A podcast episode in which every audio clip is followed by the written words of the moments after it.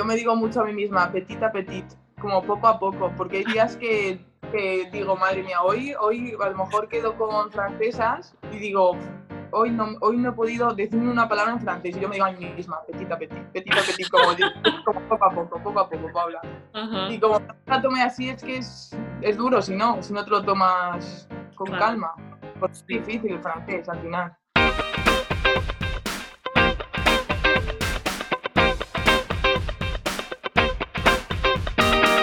Another season in the books. The podcast featuring European professional athletes who pursue their university degrees at home or in the United States.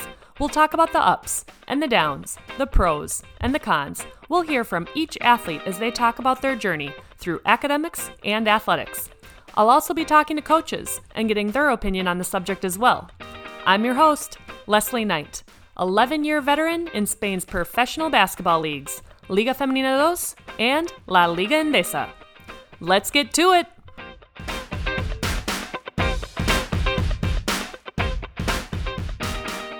Hello y bienvenidos a otra semana de Another Season in the Books. Espero que hayáis pasado una Navidad muy buena, aunque seguramente fue algo distinta en comparación a otros años. Lo más seguro es que la entrevista de hoy será la última de este año, que ya son 58 en total. ¿Quién me lo iba a decir? Y qué mejor manera de despedirse de 2020 que escuchando a la voz de una vieja amiga y compañera de equipo. Una persona alegre, genuina y dispuesta a compartir un poco de cómo han sido sus vidas deportivas y académicas a lo largo de sus 28 anitos. Además, ahora mismo Paula Justel está viviendo en un pueblo al sur de Francia y cuenta unas anécdotas graciosas. La vida de una extranjera siempre tiene su gracia, sobre todo a la hora de comunicarse. Pero ahí está Paula, mejorando su francés diariamente, petit à petit. Eh, buenas tardes, Paula, ¿qué tal estás? Buenas tardes, muy bien. Muy contenta de hablar contigo. Y yo también, hace, yo creo, bueno, jugamos juntas, yo creo que fue 2011, 2012. Eh, sí, yo tenía 18 añitos, así que ¡Wow! ha llovido mucho. Un bebé. Y, y bueno, te he visto un par de veces durante los últimos 10 años, pero tampoco hemos hablado mucho, mucho. Así que hoy es un placer, la verdad. Sí, sí, no, sí, lo que tú dices, nos cruzamos por los pabellones, pero al final no, no tienes tiempo de, de hablar profundamente. Bueno, cuéntame un poco. eh, primer pregunta al grano. ¿Cuál es tu primer recuerdo del deporte en general? Mi primer recuerdo del deporte, eh, del baloncesto, claro, porque es que, bueno, antes del baloncesto hice algunos deportes. Claro, yo digo en general, no tiene por qué ser baloncesto. Tu primer recuerdo que tienes del deporte. Pues mira, es eh, el primero, primero es eh, atletismo que hacía con mis hermanas y mi madre muy pequeñitas nos apuntaba a carreras que se hacía por, por Rivas hacia Madrid, que es donde vivo yo, que se hacían carreras por la montaña y mi madre nos apuntaba y, y corríamos muy pequeñitas ahí. Luego ya empezamos con los deportes más de equipo, pero yo creo que ese es mi primer recuerdo. Qué Correr. curioso. Yo, yo nunca, nunca he corrido a modo de cross o de atletismo o algo así. Y me Mm. parece interesante ver a un grupo de niños muy pequeños corriendo. Ya, yo creo que mi, mi madre lo hacía más porque como somos tres chicas y encima nos llevamos muy poco entre nosotras, lo hacía para que descargáramos energías Claro. y luego volviéramos a casa más tranquilas. Porque... Sí, bueno, está bien. Entonces, eh, dirías que creciste en una familia deportiva. Sí, me- a mis padres siempre les ha gustado mucho el tenis, el pádel, ir al gimnasio, sí. Y siempre, mi madre sobre todo siempre ha querido meternos en, en equipos para relacionarnos, para, para nuestro día a día, estar con más gente. ¿Y tú eres, tú eres la hermana pequeña o estás en el medio o dónde caes? Yo soy la pequeña Vale. y, y mi hermana la mayor, que es Eva, que a lo mejor, bueno, no la conocerás, estuvo jugando también en Rivas y, y fue a la selección de Madrid, selección española en cantera también estuvo. Ella estuvo jugando al baloncesto y empezamos a la vez porque, mm, porque ella eh, era, tenía, era más mayor que yo, pero nos metimos a la vez a jugar y, y aprendí la verdad que mucho de ella, y, pero se tuvo que retirar por las rodillas. Así que yo continué jugando y ella ya se retiró. Y entonces, ¿con cuántos años dices que empezaste con el baloncesto? Pues era, eh, yo era infantil, 12, 13. Ah, Mm. vale. Bueno, entonces bastante, entre comillas, tarde. Sí, sí, sí, porque ya te digo que antes hacía atletismo en el cole. Bueno, jugaba en el, al- en el cole jugaba al baloncesto también, pero no federado. Entonces, bueno, hacía muchos deportes, nadaba. Luego ya, pues, me vino esto del baloncesto y ya no cambié de deporte. Claro, y seguramente la gente, no sé, te decía, oye, eres alta, deberías jugar, ¿por qué no juegas? Sí, de hecho, así fue como empezó todo. Eh, jugaba en el, empecé a jugar también en el recreo de mi colegio, me apunté al equipo del cole y entonces un, un entrenador del, del- lo que era antes Covivar, que no sé si a ti te sonará, Covivar era la cantera del Rivas, de Ah. lo que es ahora Rivas, sí. Vale. Y me, me dijo, vente y haz las pruebas y pruebas y, que, y tal, que esto es un equipo más serio, más tal. Y fui y, y me quedé. Y mi hermana la mayor también, como te dije. Y empezamos en la cantera del Rivas. Entonces, empezaste ahí con 12, 13 años con el baloncesto y con los años, eh, ¿qué tal compaginando el baloncesto con las amigas, con los estudios? ¿Te resultaba difícil o era fácil de elegir? Bueno, a ver, eh, era difícil cuando eres pequeña, pues lo de que un viernes todos tus amigos tengan un plan de cumpleaños o de salir y tú tuvieras que, bueno, yo en este caso tuviera que, que entrenar, pues al principio es difícil, pero es que al final lo que te gusta es el baloncesto. Entonces, pues esas eran tus tardes, era tu día a día y, la verdad que desde muy pequeña el baloncesto te inculca esa responsabilidad de que por las tardes tú tienes que entrenar. Y, y ot- otra cosa es que tus amigos lo entiendan, que eso es lo complicado. Pero bueno, a lo largo de los años te juntas con gente un poco de que también es deportista y entiende, entiende tu situación.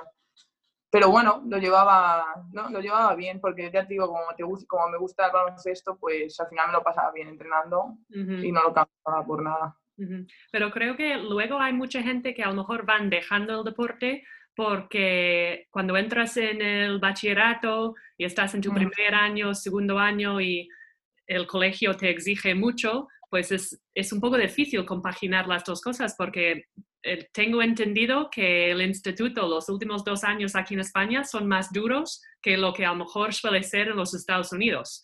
Entonces, no sé, en este momento, eh, al final del instituto, ¿estabas jugando dónde? Con 18 años estabas en Alcobendas, pero Eh, jugaba en, en Rivas, que, doblaba con Alcobendas. No sé si tú lo recordarás, que yo jugaba con el Rivas, con el Nacional. Bueno, es que jugaba con el Nacional de Rivas en ese momento. eh, subía también por las mañanas a entrenar con el, con el Liga 1 alguna mañana y luego aparte me llevaban a Alcobendas. Pues fue una locura. Ese año fue una locura, la verdad, y, y- y fue muy difícil. Lo pasé mal en cuanto a lo que tú dices, de estudios y, y deporte. Lo pasé mal. Además, me acuerdo que como no tenía tiempo, me, tenía, me levantaba pues, a las 5 de la mañana a intentar estudiar lo que, lo que no podía por las tardes, porque al final estaba metida en un pabellón. wow. Y bueno, es complicado. Luego tuve mi recompensa, pero te planteas muchas cosas. Y además, en este momento estoy pensando en el equipo de Rivas y seguramente era un equipazo. Entonces, tú como joven, ¿cómo puedes decir que no?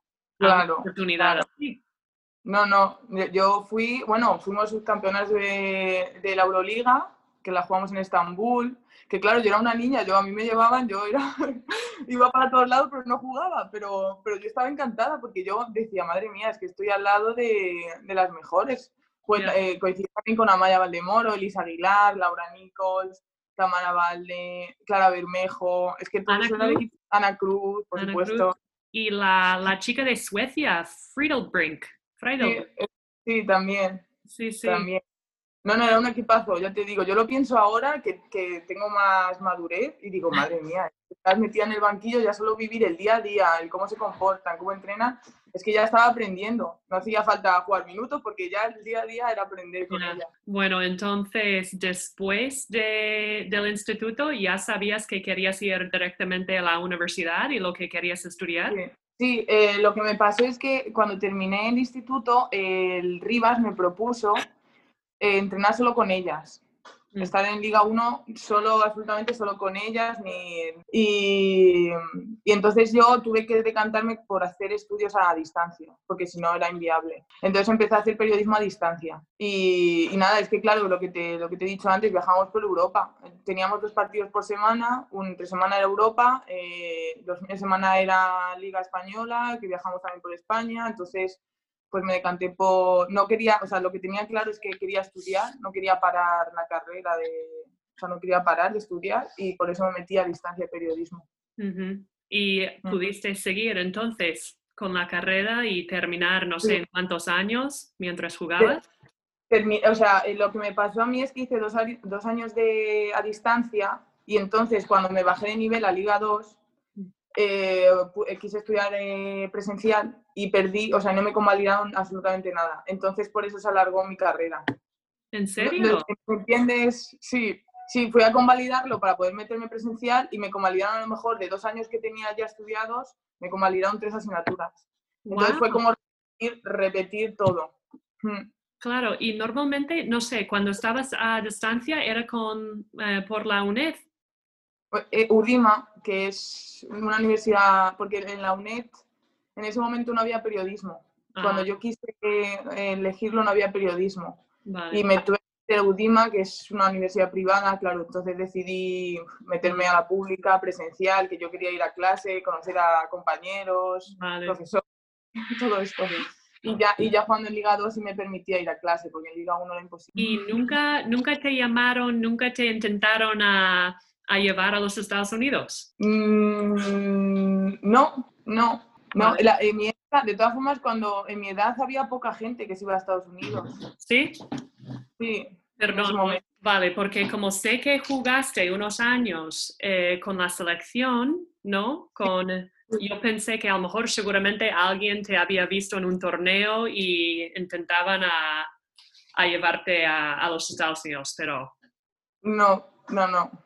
Además, tampoco, ahora me arrepiento, si me lo plantean ahora, me digo, me voy, pero en ese momento estaba bien, ya te digo, es que al final eh, entrenaba en Rivas con, un Liga 1 y con, con, este equipazo que te he dicho, entonces no se me pasaba por la cabeza. Ya, tenías oportunidades de sobra en España y, y ya está. Entonces, empiezas a jugar en Liga Femenina 2 y luego empezando un poco la carrera de nueva, ¿Tuviste alguna vez problemas con, bueno, en Liga Femenina 2 muchas veces los partidos son los fines de semana, pero no sé, un viaje o un partido que coincidía con clase o con un examen o algo así, o nunca tuviste que pasar por, por eh, obstáculos así? Eh, no recuerdo muchos, no, la verdad que no me coincidió mucho y si tuve algún problema, la verdad que los profesores fueron muy flexibles. Hmm. Y aparte eh, nos da muchas facilidades porque, porque ahora hacen como justificantes oficiales en los que tú justificas que eres jugador profesional y que no puedes asistir. Entonces los profesores enseguida te ayudan.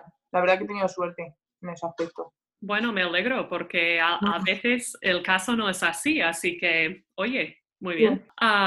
y luego, bueno, rápidamente, ¿podrías decirme una lista eh, de dónde has estado jugando desde 2011. Estuviste en Alcobendas y desde ahí te fuiste a... A Leganés, que estuve eh, seis años, si no me equivoco, muchos años. Sí. Y, la verdad que estuve, fue una de las mejores épocas porque estaba muy cómoda. En Leganés eh, fue una buena época. pues pasé luego de Leganés me fui al Estudiantes, que estuve un año y, de estudiantes alcobendas, otra vez. Este año en Francia, qué bien. Por primera vez uh, experimentando lo que es estar en el extranjero y... sí, sí, que además me apetecía mucho eh, experimentar eso, una nueva liga, un, un, nuevo idioma, pues poco, no sé, me motiva más, aunque la liga de decir que no es, un, no es como un Liga 2, esta liga es, es más bajita, Tampoco había equipos donde yo, o sea, porque yo primero me vine a vivir aquí y luego dije, venga, pues ahora encuentro un equipo aquí. Entonces no había muchos equipos que, que se igualaran a un Liga 2 de España, entonces es un poquito menos, pero la verdad que las condiciones aquí son mejor que en España. es triste decirlo, pero el baloncesto, el baloncesto aquí está mucho mejor visto que en España. ¿Quieres decir a nivel de recursos o recursos, salarios, mm. oportunidades? Porque aquí te ayuda, si necesitas un trabajo te ayudan a buscarlo, a buscar el trabajo, te, eh, te dan casa, bueno. Y es mm. una liga, yo te digo, menor que Liga 2. O sea, imagínate, es que allí si lo piensas, un nacional de allí, la mayoría de chicas no cobran, nacional de España. Y en mi, mi, equipo cobramos todas. Y perdóname, pero volviendo atrás un poco eh, con los estudios, em, ¿dirías que jugando en un Liga Femenina 2 es bastante, eh, ¿cómo se dice? Bastante fácil o hay otra palabra, pero para hacer las dos cosas, lo de estudiar y también jugar? Eh, no, es complicado es mm. complicado porque al final eh, quieres estar al 100% en, en, el, bueno, en estudiar. Ahora yo me estoy comparando un poco con el trabajo, mm. que es lo que he estado haciendo estos tres últimos años, compaginar trabajo y, y baloncesto profesional y, y, es muy complicado y terminas la temporada muy, muy cansada. Claro porque si tienes que entrenar, no sé a qué hora terminabas por la noche y luego a qué hora tuviste que madrugar por la mañana. Pues en la Alcobendas eran muy tarde las horas porque como teníamos que compartir pabellón con los chicos, como tú lo sabrás, eh, entrenábamos muy tarde, a las 9 de la noche empezamos a entrenar y muchas veces terminábamos a las once y media. Imagínate eh, irte hasta arriba, es que vivo bastante lejos, al otro día te levantas por la mañana a las 9 para ir a trabajar. Mm, hay días que era duro. Pero bueno, al final, por suerte, son dos trabajos que me gustan y, y al final sacas la fuerza de donde sea para, para estar al 100% en los dos. Sí. Yo siempre tengo tanto respeto para mis compañeras que trabajan y juegan a la vez. Eh, como tú sabrás, gente como Mariana González, Irene San Román, em, es que no sé cómo lo hacen. Y luego vienen al entreno y son la, la alegría de la huerta. De, son como Todavía tienen fuerza para bromear, ¿no? Claro, para bromear, para correr y es como, wow, sois unas cracks. Enhorabuena a ti también, porque no es, no es nada fácil. Es, no sé, me parece increíble. Entonces, ahora estás viviendo creo que en Marsella, ¿no? En Marsella, sí. En, está como un poquito más apartado de Marsella, Marsella ciudad, es un pueblo que se llama Istres. Bueno, es ciudad, ¿eh? pero es que comparado con Madrid parece un pueblo esto porque es súper tranquilo. Encima ahora que estamos confinados no hay casi nadie por la calle. Entonces, sí, es Istres se llama. Está como a 20 minutos de Marsella ciudad. Ajá, ok, entonces tenéis la costa a unos 20 minutos o algo ah, así. Yo vivo, no, yo vivo al lado de la playa. Ah. Sí, porque, porque eh, está cerca, sí, sí. Qué bueno. sí, la verdad que hecho un buen cambio. Ya, entonces, no sé, las culturas siempre me llaman la atención y me parece muy interesante. ¿qué, ¿Qué diferencias de cultura has visto en los últimos meses? Por ejemplo, no, no sé nada, no, sé muy poco de Francia, pero por ejemplo, los horarios de la comida, ¿es igual que en España o es muy diferente? No, muy diferente. Aquí em, se levantan muy pronto, la verdad, y desayunan, hacen un desayuno como lo haríamos nosotros, pero a las dos y media, una ya están comiendo nuestra comida, pues ellos a las dos y media, una, y luego comen sobre las siete y media, ocho. Mm. Yo creo que es un poco, es que los extraños, yo creo que los raros somos los españoles, porque somos los únicos que tenemos el horario diferente. Pero me ha costado, imagínate, claro, el año pasado que yo terminaba de entrenar a las once y media, yo cenaba todos los días a las 12 de la noche. Pues este año, que, que, tengo que cenar a las 7 de la tarde, 8, pues me está costando y de hecho todavía no nos hemos adaptado al nuevo horario. Poco a poco. Es que son cosas como muy que los llevas dentro de ti, es tu horario, es tu rutina y pero tus compañeras, claro, cenando a las 7 y yendo a la cama más, más pronto, como, bueno, un poco como en los Estados Unidos también. De hecho, mi hermano a veces está comiendo a las 11. ¿A las 11? Sí, Madre mía. Se levanta a lo mejor a las 5 y claro, ya seis horas después ya tienes hambre. Así que no sé, muy diferente. pienso, que es mejor este horario, ¿eh? Porque es como que aprovechas más el día. No lo sé, sí, es mi sensación. ¿Te levantas, madrugas tanto? Sí, intento. Es que, claro, mm, con el confinamiento al final, si no te haces un horario, y yo que vengo de, una, de unos años súper ajetreados de no parar, si no me hago un horario levantarse pronto, hacer el ejercicio, porque como te digo, mi, bueno, no sé si ahora me preguntarás, pero mi liga está parada ahora. Entonces tengo que entrenarme por mí misma, sacar fuerza donde sea, levantarme pronto, entrenar, estudio. ¿Y la liga está parada porque hubo demasiados casos de coronavirus o cómo fue eso? No, ha, ido, mi liga ha ido totalmente al contrario que en España. Cuando en España estabais que, que no sabíais si empezaba y si no, yo ya estaba jugando. Yo llevo jugando desde agosto. Y, agosto bien, septiembre también, octubre jugué y, el, y noviembre eh, el gobierno pues decidió, el gobierno francés decidió que se paraba todo, cerraban restaurantes, tiendas, confinados en casa, como en España al principio, confinados, necesitábamos un justificante para salir de casa, al supermercado o a la farmacia, es el único momento que podía salir. Y claro, mi pabellón cerrado. Eh, profesionales no, primera división no, pero el resto de, de, ligas sí. Entonces llevo desde noviembre parada, diciembre entero, enero eh, pinta, de, pinta que también y empezamos el 20 de febrero. Así que por ese lado está siendo un poco duro. ¡Wow! Y eso que no vives en Madrid, una ciudad de 6 millones de personas, estás en un sitio más pequeño, pero aún así, wow, no lo sabía, ¿eh? Y eso que Francia está al lado, pero no, no sabía que la situación era tan así. Sí, la verdad que han sido muy radicales aquí, porque además entreno también a niños, me han dado un equipo de niños en mi club y tampoco pueden entrenar a los niños. O sea, que es que han cortado radical todo, todo tipo de entrenamiento de, junto muchas personas en un pabellón, todo eso han cortado radical con esto. ¿Y cuando estabas entrenando a los niños, hablabas en francés con ellos? ¿O, cómo, cómo, fue? Bueno, al principio, claro, cuando llegué me salía el inglés, porque no, si no digo, ¿cómo me comunico con ellos? Y ahora poco a poco sí les hablo en francés, sí.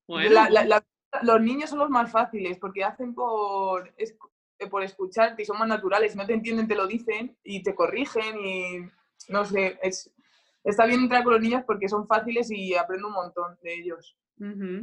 ¿Cuántos años tienen? Pues tienen ocho añitos, ocho y nueve. ¡Wow! Muy bien. Son muy graciosos oírles hablar francés, la verdad.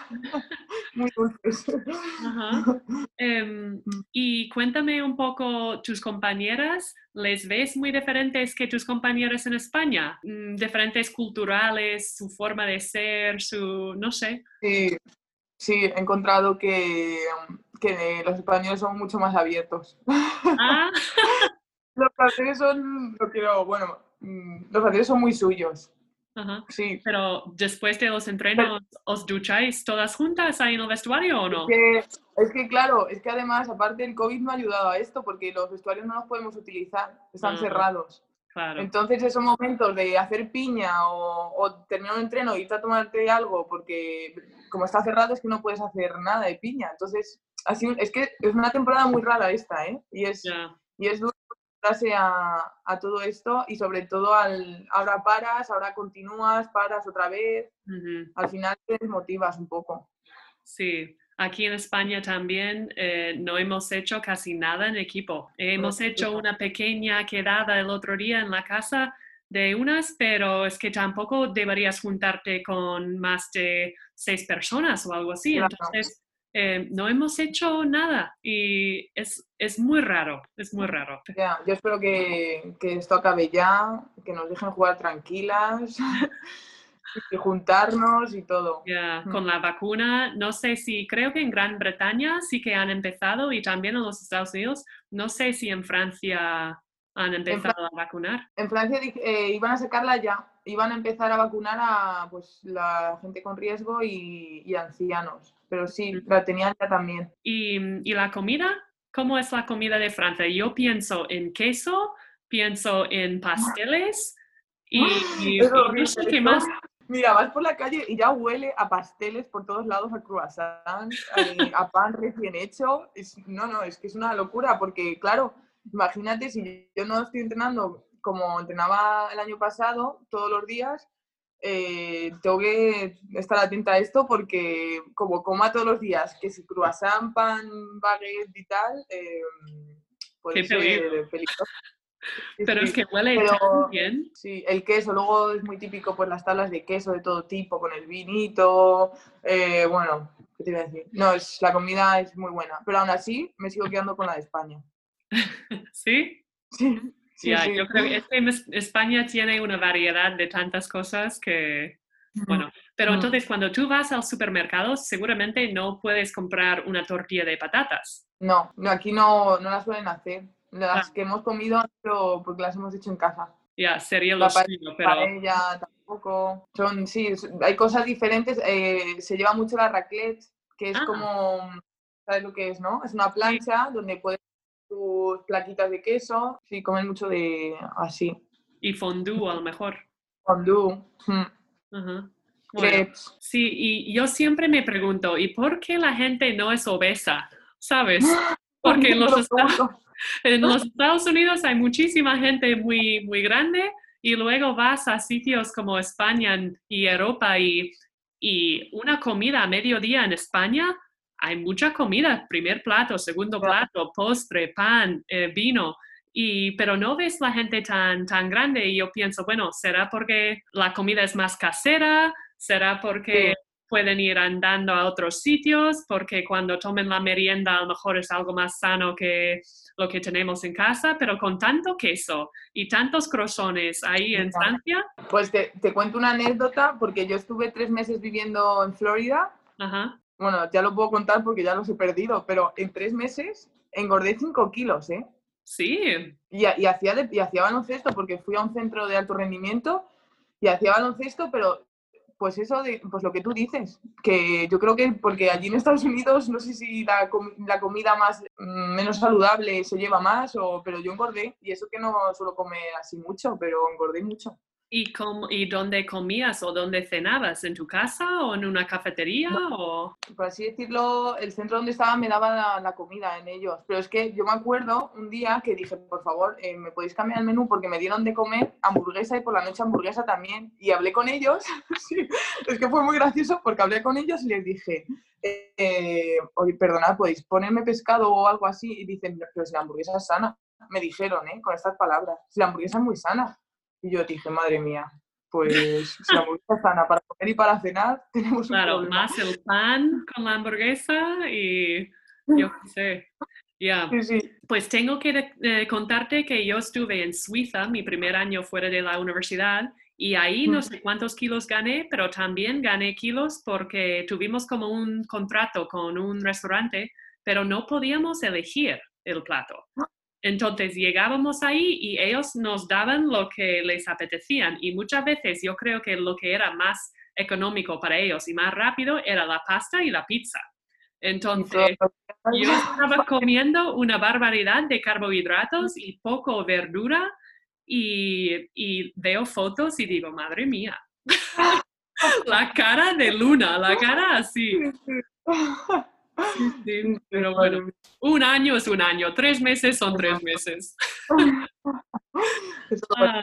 Cuéntame, ¿qué, ¿cómo llevas la vida ahí? Bueno, estás en cuarentena, no puedes salir mucho, pero he visto un par de fotos en Instagram y parece un paraíso. Bueno, es que es un paraíso. Donde vivo, por suerte, es un paraíso. Vivo, bueno, ahí es el centro, o sea, el, el centro natural de las Calanques, no sé si te sonará, mm, Marsella.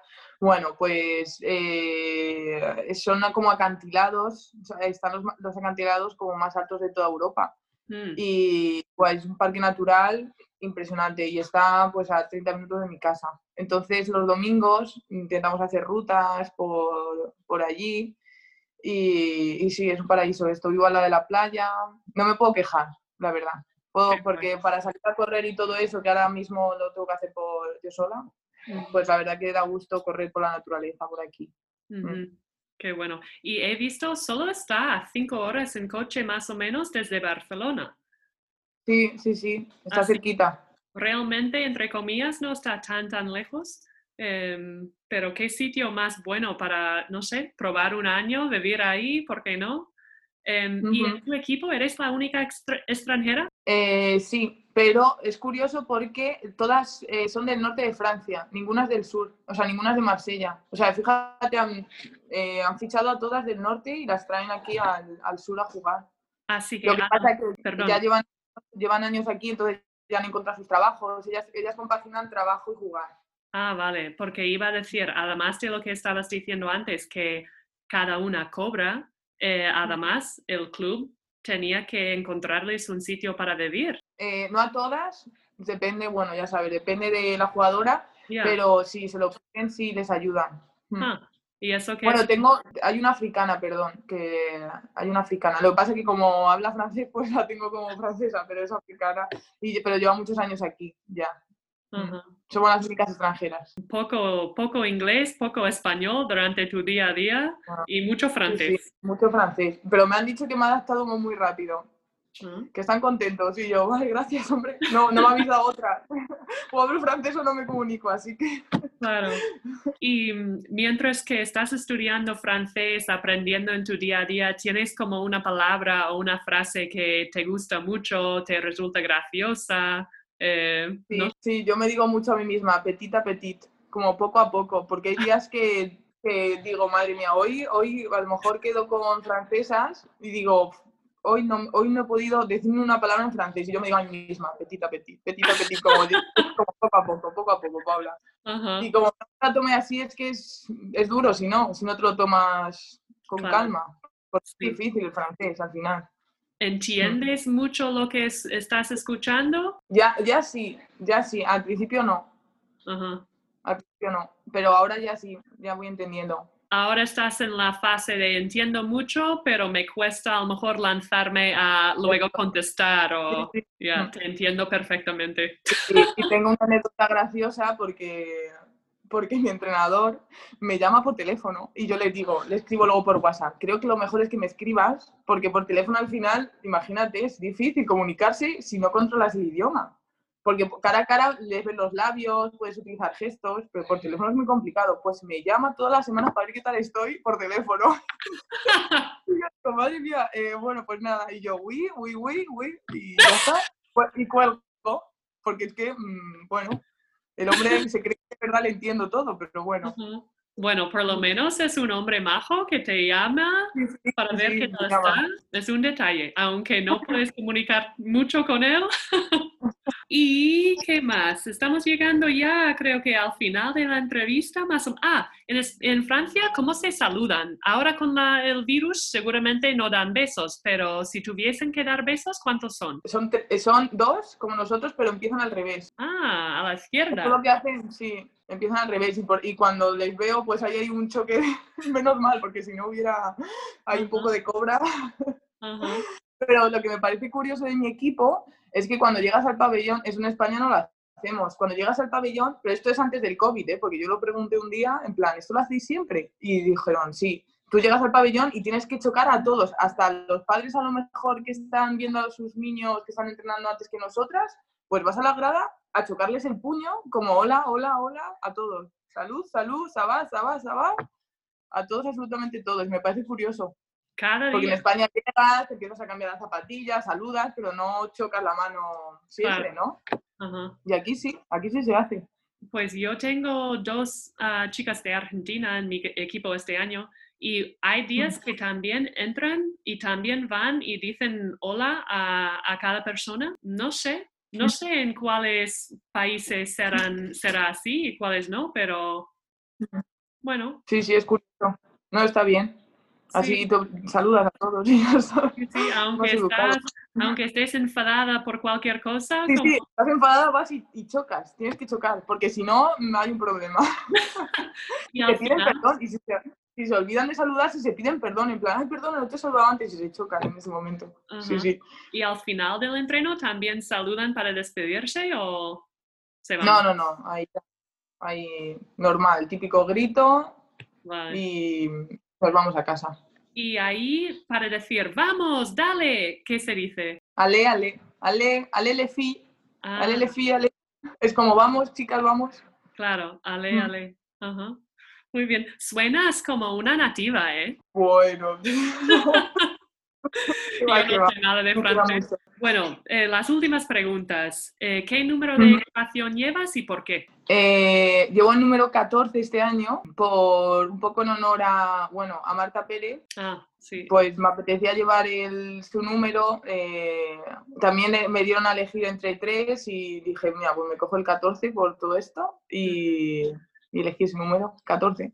Ujú, Me parece bonito. Detalle, Paula. Em, en la pista, ¿cuál es tu movimiento estrella? Que si no sabes qué hacer, haces lo que haces. Eh, en la pista, mi movimiento estrella. Eh, uf, a ver, a ver, ¿qué movimiento estrella? Bueno, suelo irme mucho por la izquierda. Soy una, soy una zurda, yo no sé. Yo creo que no soy zurda, pero Claro, yo te, por- yo te iba a decir tus penetraciones a- hacia la izquierda, seguro. Em, y cuando fuiste a Francia, ¿había algo de España que llevaste contigo? Que pensaste que a lo mejor no ibas a poder encontrar ahí, si es comida o... Ahí se come Pues- mucho jamón. Ah, bueno, sí, es que mis padres vinieron a verme a la semana de llegar aquí y me trajeron una caja llena de chorizo ibérico, lomo ibérico, queso, eh, una pata de jamón, de Joselito y todo, todo eso. Y yo, pero vamos a ver que no me he ido a... a- que en unos meses vuelvo. Bueno, pues me trajeron todo eso y todavía tenemos ahí embutido de que me trajeron mis padres porque se creían, ellos estaban preocupados por mí. Pero es verdad que no encuentras ese tipo de, de embutido así tan español, no lo encuentras aquí. ¿Tienen otro tipo de embutidos o no se come mucho? Más, eh, sí, comen mucho embutido, es famoso también aquí el embutido, pero a mí no me, no me va mucho. Es como más mortadela, Ya. embutido con especias, no lo sé, sí. Mm. Y a lo mejor ya lo has dicho, pero ¿hay algo de la cultura francesa que te gustaría poder llevar a, a España? Sí, a mí lo de, lo de la raclette, esta que te, reun- te reúnes con gente, eh, pones la raclette, la, la plancha en el medio y pones el queso y la verdura y tal y comes, eso me, me parece, me parece un- una buena opción para cuando viene gente a casa Ajá. y sí, esa costumbre que tienen aquí me gusta mucho. ¿Qué tipo de quesos suelen usar? De todo. Es que, es que aquí ten en cuenta que, que trabajan todo tipo de queso, de cabra, queso azul, queso de todo. Porque es Para como, es, es queso muy blandito, está, está Sí, con sí, fuego. Sí, ¿no? mm, Y luego cuando dices verduras, ¿las verduras están cocidas o son... la- la- es que aquí en la raclette eh, pone- el- ponen el queso y luego arriba es eh, eh, como a la plancha pues hacen champiñones, eh, pimientos, hacen un poco de verdura para después echarle el queso encima. Vale, vale. Es que yo comí, yo comí raclette un par de veces en Suiza, pero no me acuerdo que, que había como champiñones o pimientos encima cocinando a la vez. Era como Pues- con, no sé, ahora que lo pienso no me acuerdo mucho. También depende a lo mejor de, de De la- las personas que lo hagan, no sé. Porque también ponían el jamón, ponían jamón de pavo, jamón eh, de cerdo, lo ponían también en la plancha para hacerlo. Así que bueno, Ya, a mí me gusta porque es como una comida o cena muy interactiva. Y sí, sí, total. Y no, y no manchas la cocina, que es lo más importante, no te lías ahí a cocinar dos horas antes, ajá, cada uno se pone su porción. Sí, me gusta esa costumbre. muy De bien. hecho, no, bueno, es un regalo de Navidad que voy a llevar, una raclette. Uh. No voy a decir, iba a decir a quién, pero no, no, no puedo decirlo, es como lo vas a escuchar. Así que por lo menos vas a poder volver a casa para Navidades. Sí, sí, eh, vuelvo, vuelvo en coche, Ah, ok.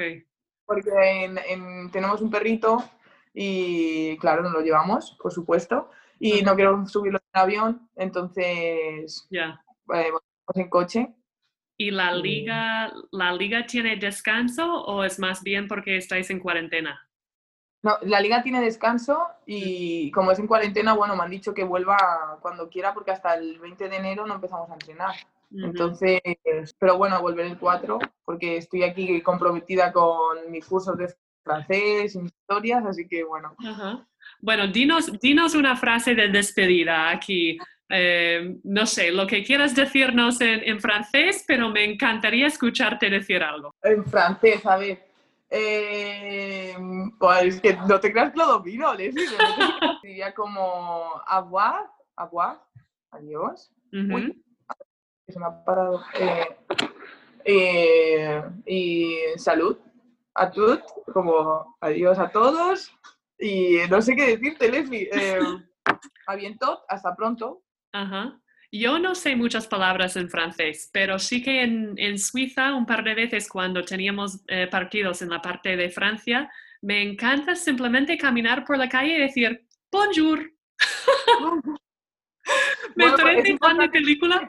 Sí, bonjour es hola, pero a mí me costó acostumbrarme porque por la noche, si dices bonjour, no es así, es bonsoir por la noche. Ah, Entonces yo llegaba a las 8 de la tarde que entrenamos decía bonjour y todas decían bonsoir, Paula, como yo, ah, vale, vale, vale. Sí, sí, ah, sí, pero sí, lo de bonjour. Además, aquí todo el mundo vas por la calle y te saluda, ¿no? aunque no te conozca. Son muy educados, la verdad. ahí caminando con su barra de pan y bonjour, bonjour. Sí, sí. bonito, qué bonito. Bueno, pues muchísimas gracias, Paula, por tu tiempo y que te vaya muy bien en cuarentena, que sigas así de bien de salud y, y muchos saludos a tu familia durante las Navidades. Igualmente, Leslie, me alegro un montón de hablar contigo. Muchas gracias.